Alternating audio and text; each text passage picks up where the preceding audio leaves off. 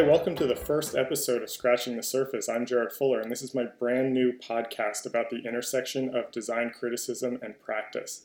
I am so excited and honored to have Rob Giampietro on as my first guest today. Rob is a designer and writer and is currently the creative lead for Google Design in New York. He also teaches at RISD, does a lot of writing, and uh, recently spent some time in Rome at the American Academy. And Rob's work has meant a lot to me personally, which is why I'm really excited that he's my first guest. His blog, Lined and Unlined, was very influential to me when I was in college. I was really inspired by how he thought about design and how he wrote about it, and really sought to have a career that blended design and writing like his had. Uh, when I was in New York in June, I visited Rob at Google's New York office to talk to him about this hybrid career as a designer and a writer.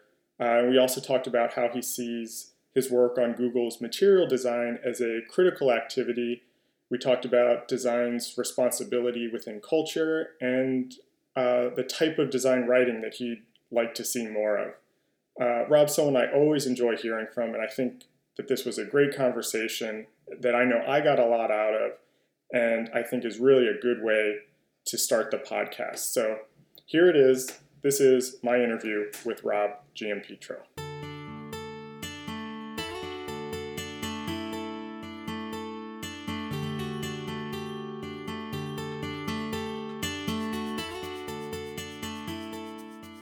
I kind of came to graphic design when I was, I think, like a sophomore in high school, like 15, 12, 15 years ago now. Mm-hmm.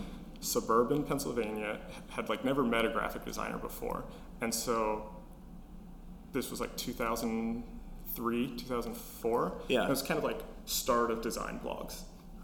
And kind of like that was when all this stuff was kind of getting popular. And so that was like my first intro into graphic design culture. Yeah.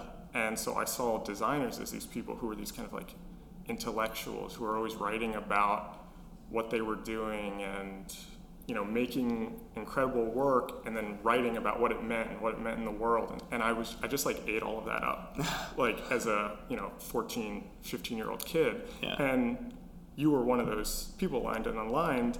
And what's interesting i was thinking about this when i was on the subway here is that for a long time i knew you as a writer before i had ever seen any of your work. Mm. um, and so it got me thinking for you like what what actually came first like do you think of yourself as a designer first or a writer first? And then also like which one came first kind of in the timeline of your life of my, of my life? Yeah that's a great question. So i mean i think um, i think i was thinking a lot about design as something i wanted to do with my life first.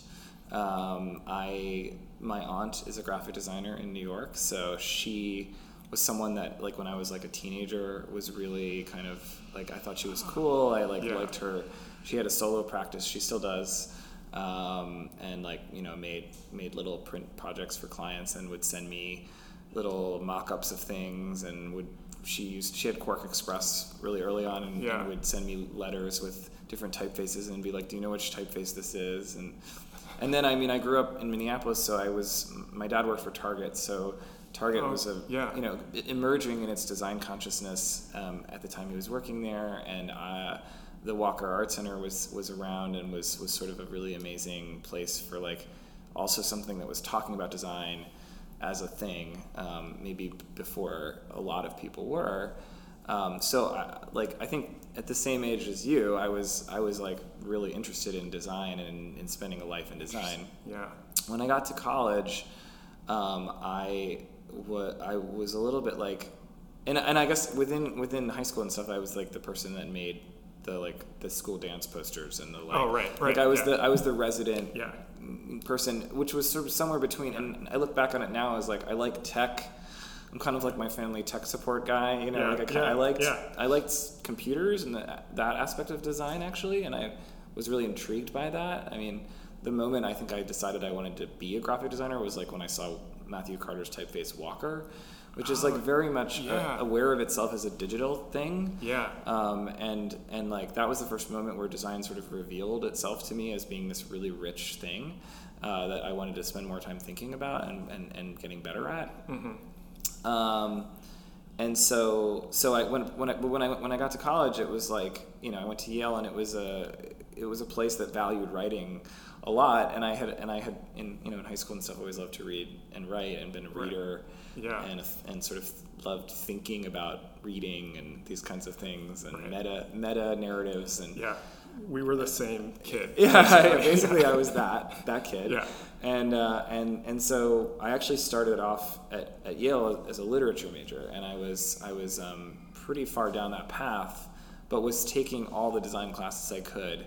Um, without declaring myself as an art major, and then junior year, I kind of had this this moment where I realized that um, I wasn't going to get any better as a designer if I didn't know how to paint and draw and take photographs and make films and do all these other things and enter all these other discourses um, in order to like bring that back into my practice and into my work. So to do that required being like a real art major Yeah. and and like maybe just like that I felt like I'd drawn everything I could from literature at that point, and, and actually like what I really wanted to do was be a really good designer. Um, so, so like how, I'm trying to think how to ask, like, I don't know if I've ever talked to somebody deeply about, uh, who was a literature major, but were, were you doing a lot of writing kind of at that time totally, yeah, while you were taking all these art classes also, and you were kind of like, yeah, totally. like I mean, co- and they were two kind of separate things, and you made this decision.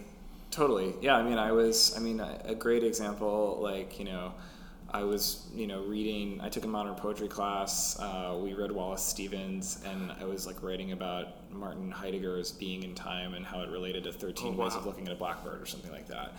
I did a, I did a really important paper for me on, on the Limey and North by Oh, yeah. Northwest, Yeah, which, which that's kind on of is, is yeah. online and online. Yeah. Um, so some of, and I've actually like, I think a lot of people like think about their writing in college as like not counting Yeah. or whatever. But like I think a lot of the things that have been important to me as a critic has, have been to not draw lines around when I'm writing and when I'm not writing. Like I think of note taking as writing. I think of transcription as writing. Um, like you know when I was in Rome, I was like I would go to lectures and I would I would actually like take notes on the lecture and then I would just paste part of my notes into the document that I was working on, the essays that I was working on while I was there. Oh, So there's a very fluid like sense of like, and I think the same was true of like learning to make films. Like meant writing about films so that I could learn to make films. And um, the moment where that really clicked into place for me was that was something that Ellen had written about Neuland um, and Lithos as like this kind of stereotypography. And I was captivated by that and, and, and curious to understand that. And I was there through the literature department. I was aware of the fact that there was this amazing post-colonial scholar named Paul Gilroy, um, who's actually also someone that Paul Elliman knows, who was like uh, Oh, an weird. advisor of mine at Yale at the time. And Paul Gilroy, uh, he and I, I wanted wanted to like explore this thing about sort of typefaces that connote blackness or otherness, um, and yet and how they came to be read that way. I mean, Rudolf Koch designed Neuland for like biblical broadsides in Germany. How did that become like sort of the thing that they use for like, you know, for Right. like like Harlem printing? Right, Like, right. How does that? Yeah. What is that progression? It seemed like a really interesting story, and so I felt like Paul Gilroy gave me a lot of ideas about like what the diaspora is and, and these literary ideas that could migrate into design discourse. And so that was really important. I remember uh, a project that I did for Henk Van Assen, who's a, a, a kind of like um, introductory design teacher at Yale, and he he encouraged us to pick a typeface and typeset something that we had written for another class in in that typeface and sort of explore it. And Right. um, you know, I had written this paper for Paul Gilroy, and I decided to explore it. Uh, and and that was this moment of synthesis for me, where design and literature were like really coming together on the page, like holistically. So So, so it started. You were still in school when this happened, and you were.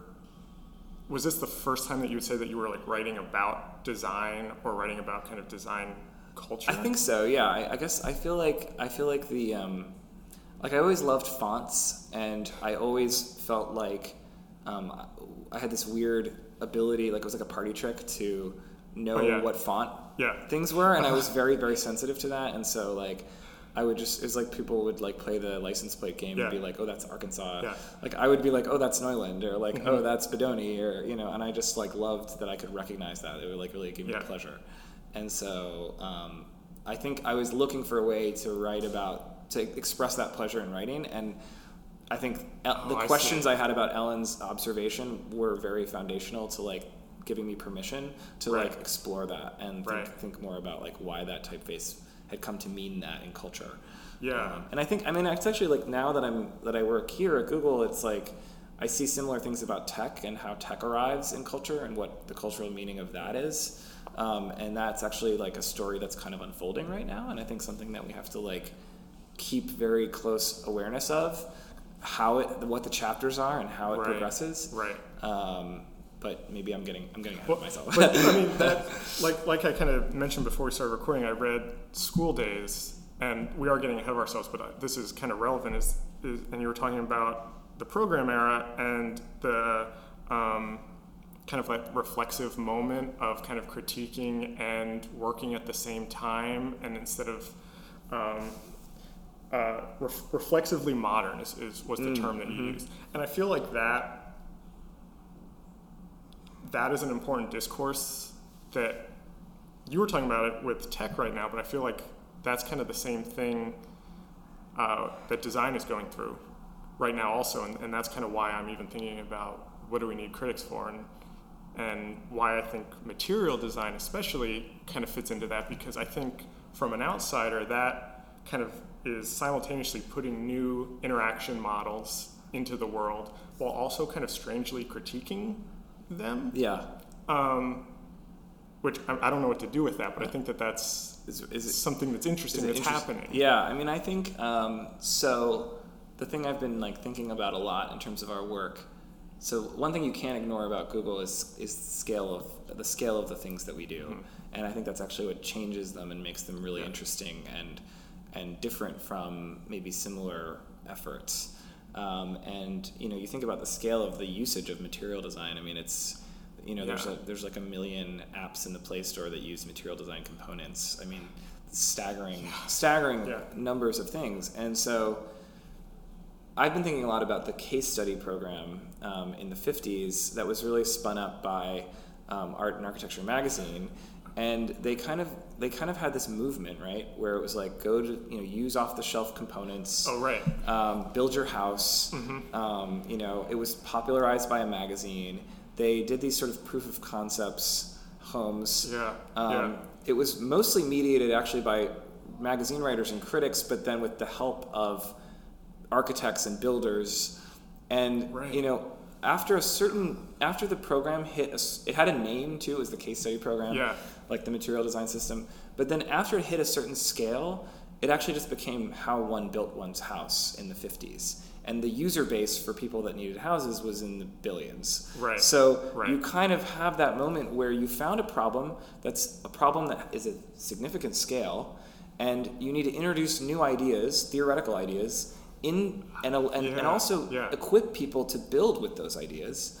Um, and and so I see them as being very coherent, very similar. Yeah. Um, and and I think that the way we approach, you know, you know, we'll talk about material design for a long time here, but but there may be a moment where material design just becomes design, um, and where where where the, the the case study program simply becomes the mid-century Right. a mid-century home. You know, That's it's interesting. It's just Yeah. simply a design of its time, and it's not and, and a method of building, like to Right. sort of quote Christopher Alexander a little bit. You know, Yeah. sort of like this way of building. yeah. So, um, so I mean, I think that's that's like for me uh, like a really rich area right now. Is like anything where you have you you have people that are needing to DIY or needing to needing to transfer design. You know, um, Thierry de Duve, I, I talk about this in my essay, but he talks about this idea of transmission of, Yeah. of how is knowledge like passed on, right? And uh, and I feel like a material design system is really a transmission problem. It's how do we get this the, the components to you? How do we teach you how to use them? Right. How do you tell us how to break them? Right, And how to right. and how to how to how to how to extend them and and, and dimensionalize them. Yeah. Um, and and you know how does that create a richer a, a more accessible web and, and more accessible app ecosystem. You know, so yeah, yeah. And this, I mean, it's almost blurring that line between critic and designer in many ways. Also, where those those two actions, which you could view as separate, um, come together. yeah, Where the this I might be stretching this a bit, but it's where like the design becomes a critical activity in and of itself just by putting it out there and seeing how people respond to it and build off of it. Yeah, well, I think the alternative. I mean, I think you. Should, I think design is always a critical activity. There's always a Yeah. thesis where you're saying kind of like this is insufficient, or this is Right. this is not correct, or the form of this is poor, or Yeah. or you know, or there's a new need that's arisen in the world, and design needs to rise to address it. Right. You know, so I don't think that there's a. The only other scenario I can imagine in terms of argument is to is to commodify design and simply say it's a thing that you can go and you know and i think that in a way like that you, you know it's just like this like thing that like just people make more of Right. um, and i think there is an aspect of design that is that doesn't always have to be purposeful but i think regardless of regardless of that it, it is always critical yeah. always sort of positing a point of view I've been I I think a lot about Stewart Brand's How Buildings Learn, and he opens up the beginning of that book talking about how the word building is both a noun and a verb. It's the hmm. action of building something, and then the finished product is also a building. Yeah. And I, I like to replace building with design there because I think I kind of grew up using design as a noun, saying like, this is my design. Like, look at this design that I mm-hmm. made. Mm-hmm. But that that when you flip it to becoming a verb, that's where like the work happens, and that's where it's actually interesting is is in that process of designing versus the finished product. And I Yeah. think that's where this kind of idea of like this critical activity and all of this stuff kind of fits in where the finished product is just the natural output of kind of all that research and that's also what you talk about in school days with research and design thinking all of that is kind of the process part yeah um, Yeah, I mean, I think, and I think that that's particularly true. I mean, it's, you know, one of the frustrating things about being a digital des- designer sometimes can be that, you know, there's not this kind of final artifact the way that like like you can make Yeah. you can look at the book on the shelf 20 years later and it maintains its form and Right. the user experience of that book is c- totally consistent for all users Yeah. you know and i think i think you know maybe maybe that that's a downside of of, of kind of canonization Yeah. of digital design and I've, I've written about this too but i think Mm-hmm. the, the upside is that it actually literalizes what you're talking about Yeah. where everything is kind of just a version of the last thing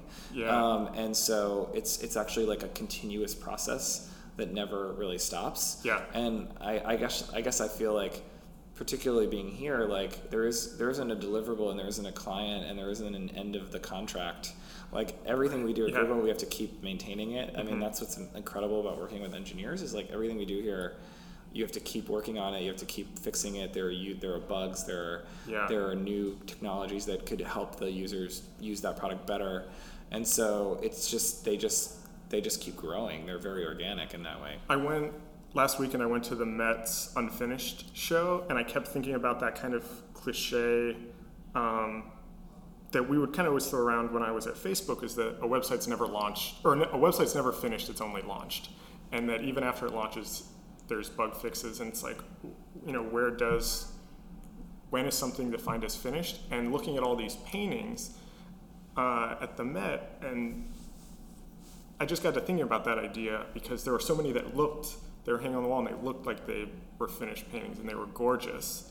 Um, but the artist, for some reason, has said that they weren't finished. Mm. And that that kind of definition is even very, very flexible. Yeah, And yeah. is made very apparent when you're working digitally. Where I think is I mean I think the, this is where like I think the Eameses are very interesting because they're constantly talking about this is a sketch for a thing or this is a prototype of a thing Yeah. and they're very public Yeah. with their work in progressness um, and I and I really like I feel like that's again like consistent with someone who's working really out on the edges of what they know how to do and into into things that they they don't know how to do but they're just they're just Yeah. they're jumping into that Right. anyway and i think i think a lot of like you know i mean each each art biennale is sort of a reaction to the previous one and i think in a s- in intellectual programs unfold in that same sort of uh, that same sort of iterative and reactive Yeah. um, sort of progression. So I think like this year's span will be um, will be sort of in a way like a reaction to last year's and sort of building on it and tweaking it and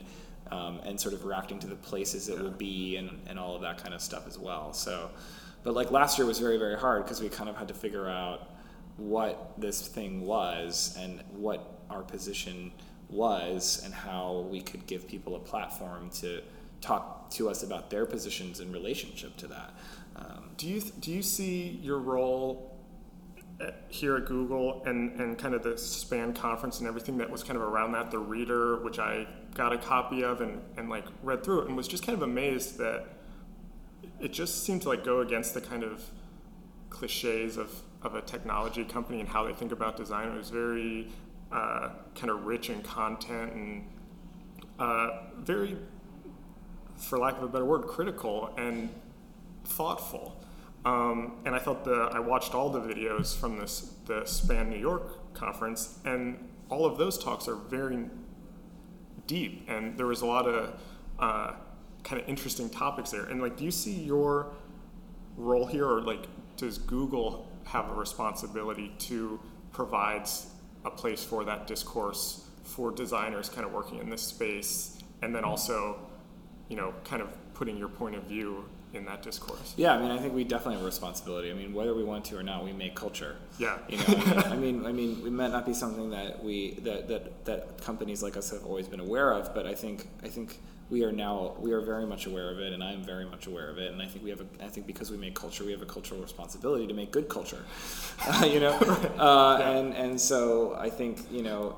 We also have, we're blessed with, in being able to speak to the design community, an incredibly rich and engaged community that is passionate and smart and you know getting all kinds of interesting content thrown at it all the time and it's discriminating about what it wants to care about and so you better bring your a game Right, right. and, and and engage it fully if you want to build a bridge otherwise the risk is that you actually just fall flat and they're sort of like you think this is cool but it's really not Yeah. um, and so, you know, I, I just I just sort of tried to tried to steer the team of people that were working on it with me to like really pull no punches and, and, and lead with our best ideas around what what we think the digital world should be talking about in terms of co- these conversations around Right. design and technology. And for me, like last year was very important because we had a real theme, kind of latent, but now in my mind much more manifest in retrospect, of, of history. Because I think tech can often feel strangely ahistorical or perpetually new.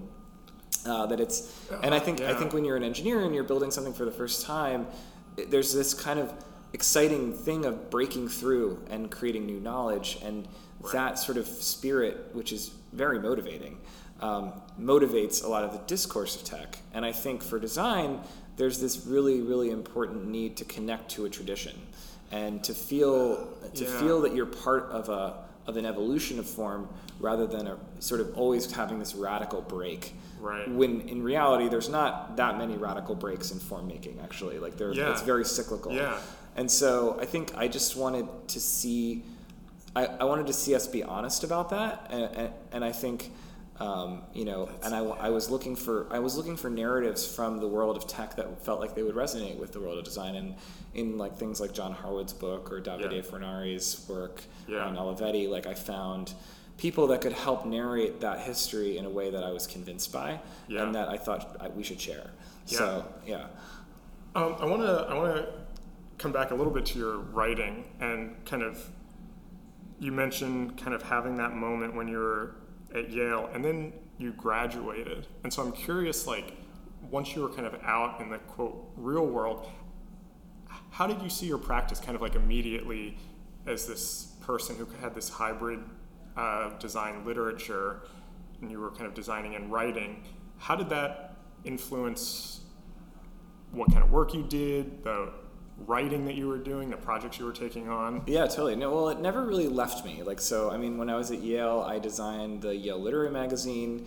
uh, and I was like buddies with like the poets and the novelists and stuff. And I would go to the, I would get to vote on what was in the literary magazine. There were also like artists in a literary magazine that became very important to me, like Laurel Nakadate is a really important contemporary photographer, and she was a colleague on the literary magazine, oh. and uh, you know, and so.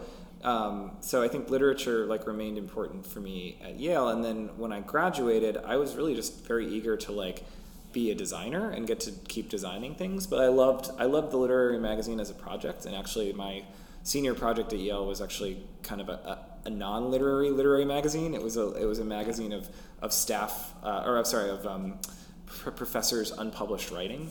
Oh, interesting. And so it was like it was like papers that they that, that pr- professors of mine had had or uh, or other or I had heard professors had written that they weren't able to publish for various reasons. So I had a paper about like an electrical engineer who um, fixed a Duchamp sculpture for the Yale University Art Gallery. That's so interesting. And like he couldn't, he did a whole thing around the circuit board of this machine that Duchamp has created and what he learned about fixing it, and yeah. he was unable to publish it. And I just wanted to give him like a platform to do that. And so. Um, so, you know, enjoyed working with text, enjoyed thinking about culture, and found myself in the studio of Bill Drenttel and Jessica Helfand, which was called Winterhouse. Um, and, you know, Design Observer was not yet started, right. but it was just about to start. Um, and they were working with lots of literary clients. So, like Susan Sontag was one of our clients. Um, oh, wow. Yeah, I mean, we had like these amazing people coming through. Bill was a book collector, had an unbelievable personal library, was a member of the Grolier Club in New York. Jessica's father, also a member of the Grolier Club in New York, the book collecting club. Oh wow! So like an extremely like literary place. Yeah. yeah. Um, and you know, I was in upstate Connecticut, and I was like a single guy right out of college, so I didn't have a lot to do. right. Uh, yeah. So I basically like designed all the time, which was sort of grad school for me, like where you never yeah. go home and you sleep. You know, you sort of sleep at your desk. And, right. But you know, Bill would have us make us dinner or whatever, and we would hang out and we would talk about ideas. And I think there was one time when I was talking to him about defaults Oh yeah. And how I thought that like it was really interesting. It'd be really interesting to try to design a book or something where you didn't override any of Quark's, which we used at the time, but like Quark's yeah, yeah, like yeah. system defaults, and you just you just were forced to design within the defaults that you know, and that I was seeing more and more people sort of approaching this idea in different right. ways. And you know, he he helped me dimensionalize it, and was you know I knew about contemporary or conceptual art, but he was sort of like comparing, and, and we were talking about how they were different, how they were similar. And at a certain point, he was like, you know, you should write, you should write about this. And um, he said, I'll introduce you to Rudy VanderLans, and which was amazing because Emigre yeah. was very important to me. Yeah. Uh, and I and and he's like, and, and maybe Rudy will be interested in this idea. And I so he, he introduced me to Rudy, and I ta- told him about a conversation with Bill, and he said, let's do an interview. You know, and that was that was an amazing. I didn't really understand yeah. what was going on in that moment. I just kind of had a had a hunch, right. and Rudy was curious because they had done some magazines, uh, Emigre magazines around kind of like what's going, what's next, and yeah. they, they had a thing called like that was then and this is now and what's next, and to go back to the kind of conversation we were, we were having about reflexive modernity, I think that like I was really interested in what I saw as kind of like this movement back to the form formal sort of formal ideas of modernism, but but in a new time right. with a new awareness. Right. And so, like, postmodernism sort of like disrupted modernism and critiqued right. it and really kind of had a whole different approach and and was really a reaction to it. But then I thought I thought in a weird way that designers didn't think they wanted to flush modernism down the toilet completely. Like they really yeah. there were things about modernism that they needed to revisit. Right. They just needed to revisit them with like full awareness of, of the present. And so I wasn't as conscious of, of uh, you know, of Ulrich Beck and the people that I wrote yeah. about in school days at the time. It was really helpful to find them through Mark McGurl's work. Um, uh-huh. But, uh, but I definitely like was was sort of asking similar questions in, in the default yeah. systems essay. So yeah, or the default systems interview. I don't know anything about really what you did in Rome. I saw a talk, uh, a video of a talk that you did where you did a reading from it. Yeah. Um, and it sounded, and I, I had read your kind of proposal that you had posted before, uh, and those seemed kind of different. And so I'm curious, just what, one, why, why were you interested in, in kind of doing that, and then how, how has that experience kind of do you think kind of filtered back into the work now that it's kind of done, and what are you still doing? Yeah, totally. Um, so that was like four questions. No, that's great. I, I, can, I can, I think I can put them together. So, um, I was interested in going to Rome for a lot of reasons. Um, I was, I feel like I've spent my entire career in New York, and I wanted a new context to think about. Um, Rome seemed like they'd been designing things for a lot longer, and uh, I thought that was actually really, really important to, to be in that time scale and in, and in a place that was unfamiliar that I could have new reactions to, yeah. and and in a place like the American Academy that was actually where there were a lot of people around who had different perspectives on where we were and right. and and so you know I was there with archaeologists and historians and people that were conservationists and historical preservationists and architects and composers and all these different people who had different perspectives on the city.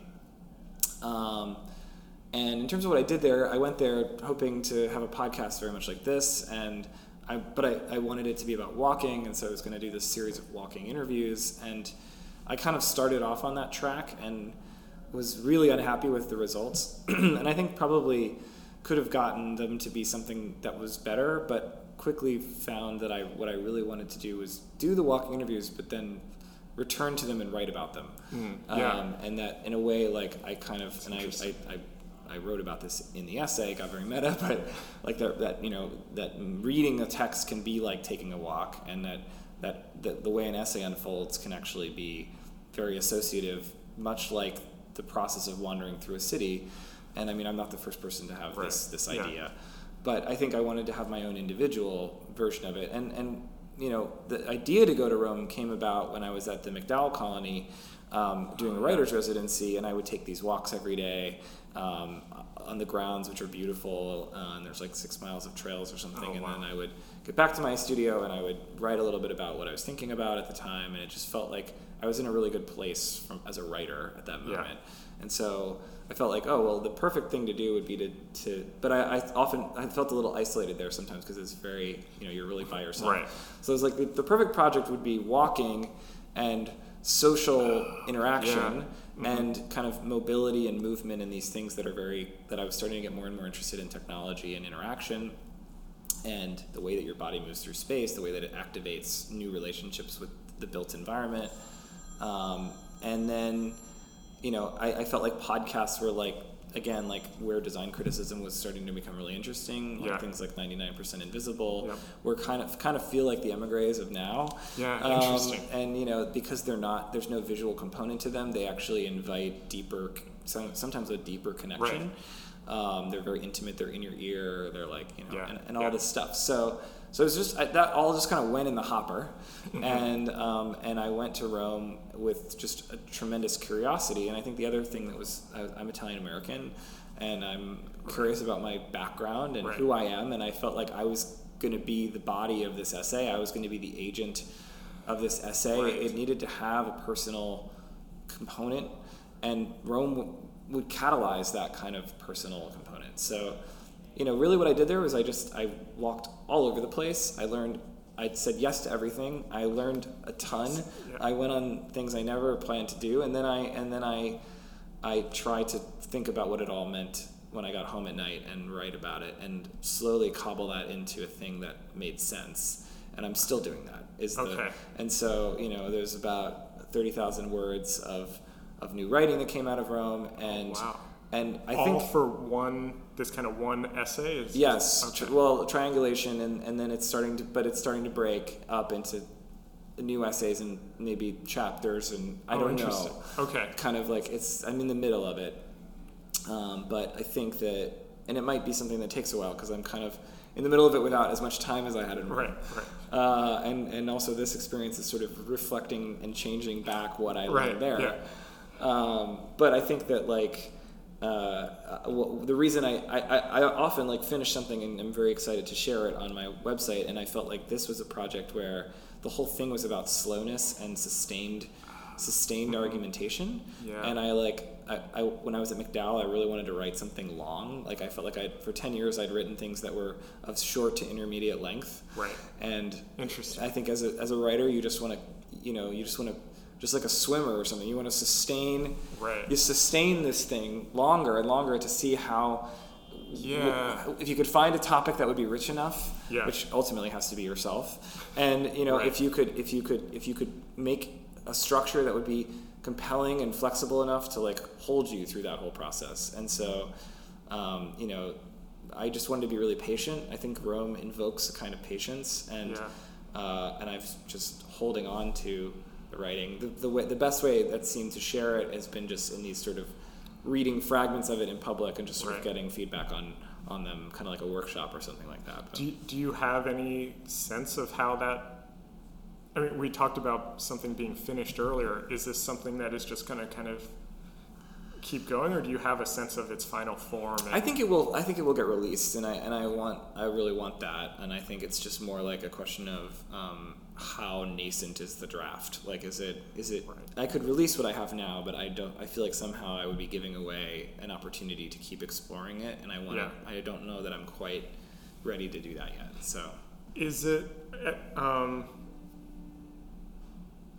how related is it to kind of your design work and your design practice, or does this feel like something? Um, I, you know, I think I think it's it's. uh, it- I think Rome is like almost like a, a, a dream space in, in a way right now. Like it's like a place to escape and um, and and think about time in a really like long term sense. Oh, Um, okay. And it's also like I can keep rewalking and re and having new experiences Oh, yeah. within the experiences I had there. You know. Interesting. So like going to the first Montessori school or Oh, yeah. like, you know, going to Mussolini's gym and like, you know, thinking about what these how how these spaces connect to the thing that the restaurant down the street that's immediately nearby them or Right. the or the like, you know, artifacts that are buried underneath them and how walking over these things Oh, and your yeah. body connects them in time. Like I think that's just that's like a really that's actually just like pure writing for me. Like it's Yeah. it's really just dispersing facts in Right. order Right. and trying to make them resonate and be compelling and connect to one another. Um, and so, yeah, so I think I escape into the I escape into the the building of that uh, sometimes, but I think you know Rome was an extremely technological space. You know, like the Colosseum is a is an incredible device for like aligning a you know like someone at the American Academy sort of quipped to me that like the Colosseum got all Roman citizens to face the same direction, you know, and so Yeah. like it's this kind of like building that operates as a kind of political device, Right. um, and like you know you see design everywhere you look there and so and i think a lot about kind of technological culture in rome uh, and and that it, it kind of it might make writing that would live longer than the than the Yeah. five minute logo review Right. like because it's about something that's been around for 2000 years and so you can actually That's interesting. you can engage it in a very different way Yeah. you know it's I super slow it's like Yeah. maximally slow We're starting to get short on time, so I want to ask you a couple kind Okay. of quick questions Sure. to start wrapping it up. Um, I know, like when you graduated, you mentioned Emigre, and and you've written for dot dot dot, and there was kind of. It's easy for me as someone who kind of just missed the kind of 90s early 2000s design culture i kind of like came into this at the end to look at that as like uh, with like rose tinted glasses and see it as like this kind of amazing time to be a graphic designer. There's the you know desktop publishing, and then there's all this critical activity, um, and then to look at kind of the design culture that I work in and feel like that kind of excitement is missing or lacking. Um, I was curious as someone who kind of came up in that time and and was a voice in many ways of that time. How do you what differences or similarities do you see bes- between that kind of critical culture that is easy to kind of look back at as this kind of golden age and now and like what's missing or what do we have now that you know you didn't have then Yeah, I mean, I think I think one of the things is that you know, and I wrote this is uh, I gave a talk at the New Museum uh, for their for their like their generational um, show about just generations in design, and one of the things that I I talked about in that in that essay or that talk was the idea of that modernism kind of operated at a, at a mass scale and postmodernism ac- operated at a more individualized scale. You know, people were people were designers became authors because design became individualized, and design moved to the, to the academy to be able to support that individual right. agency and action as a as an act as a cultural actor. And so I think that um, you know that is that is why some partly why some of that discourse became so rich yeah. is that, that that people were people were academics and That's and, and that was the, that was what designers were valuing in that kind of postmodern moment. Yeah. Um, I think I think it's also um, I don't know. I think I think it, it, was also a smaller group of people. Yeah. And and design again, like this is where scale matters. You know, design has has, has gotten much much larger right. uh, in scale, and so there are many design cultures now. And um, again, this is where I think like Ulrich Beck is an important thinker, where they writes about these ideas of individualization that in, in, a, in a kind of society, in, the, in, a, in a reflexively modern society or networked society, people have are not living in family units anymore. There is no mass culture. There's only sort of individualized right. narratives of the self that ha- have to get revealed right. in real time right. and, and explained. And so a lot of what uh, what the design critics are needing to do right now is actually just negotiate and navigate for everyone right mm-hmm. how to find yeah. design where to and everyone's sort of telling their own story about it you know right um, and so i think right. some of the cohesion that comes from from po- the postmodern times is not there there's not that kind of central critical class yeah. that there was before yeah um, also, there's just like also like a lot more talk right uh, i mean you know i think it's your project will be interesting because it's like I think I think you want to find valuable talk, and I celebrate that. But there's definitely a lot more. There's a lot more talk than there was yeah. when I was got out of school. I mean, it's right. There's a ton more people talking about design. I think it's just a question of like, what do we need them to talk about? Exactly. Um, yeah. So, yeah. Yeah, a little more. Um, I last week did a workshop at Triple Canopy talking about publication and and kind of everything around that distribution, publics, kind of things like that, and they're kind of original motto was they wanted to slow down the internet. Mm-hmm. And I, I don't know, there was something about that that really resonated with me with this project in that um, I think a lot of like design criticism could be slowed down a little bit instead of these kind of like hot takes that are, um, I mean, I'm sure you are familiar with it just with like the Google Mark yeah, yeah, redesign. Totally, it was like totally. immediately everybody suddenly had an opinion on that. And now we're what six months, ten months away, and it's like, well, now would actually be a good time to talk about it. And it's like settled in, and now it's like in the world. Yeah, no, I generally don't. I mean, I, I, I admire people like Armin who can who can do those kind of very immediate takes on things. Um, but I think as a critic and as a designer, it often takes me a while to know what I Yeah, think. yeah. Uh, and so, and I think Michael Bierut did. You know, you should really. You know, you'll talk to him about his design as a spectator sport. Yeah. I really do think that this is, that, that those sort of things are, are for designers are entertainment. Uh, not for cult, not for society. I think for businesses that do them, they're actually very critical problems that they're trying to solve within a competitive marketplace, and you know they, they, they feel that this approach will help them with that problem. Right. You know, um, but I think I think for designers, you know, everybody has their own perspective. You Yeah, know, yeah, uh, yeah, and, yeah. and I think the, the kind of the kind of pleasure of, of of not being in the hot seat but being in the critic's seat is is is really tempting Right, and, right. And, and, and really enticing. I, I love also, it, it just makes me feel really good that you say that it takes you a while to kind of figure out what your opinion is, because I, I definitely feel that way. And then it also takes me a long, I'm a very slow writer. Um, and so I feel like by the time I get this thing out, it's going to be old news or whatever like that. Um, do you write every day? Uh, I've gone through periods in my life where I do. I don't at the moment. Uh, I feel like I think out loud a lot, and, and Okay. I think teaching actually helps me write because I say things and then I'm like, wait, that was interesting. Like, Yeah. you know, or, or students say things to me, and, Yeah. and, and the same thing happens here all the time. I mean, I feel like, oops, um, you know, I feel like when I here I'm constantly meeting people and just being like, wow, I never thought about that before. You know, like Yeah. just just people really open my mind here about things I never thought about, and uh, and there's just so many people with different knowledge bases that help me understand design better and tech better. Um, and and so yeah, I, I, I mean, I, I, I think it's when I was when I was um, in between Giampietro+Smith and Project Projects, I definitely like made a practice of writing every day, and I think a lot of essays came out of that period. Um, and then you know over time. I feel like Ellen gave me advice at one point that she had like two or three big essays in her a year, and yeah. to just pace myself and right. and stay in the game long. Like, and I think actually that's where, like, I don't feel the need to comment on everything that happens.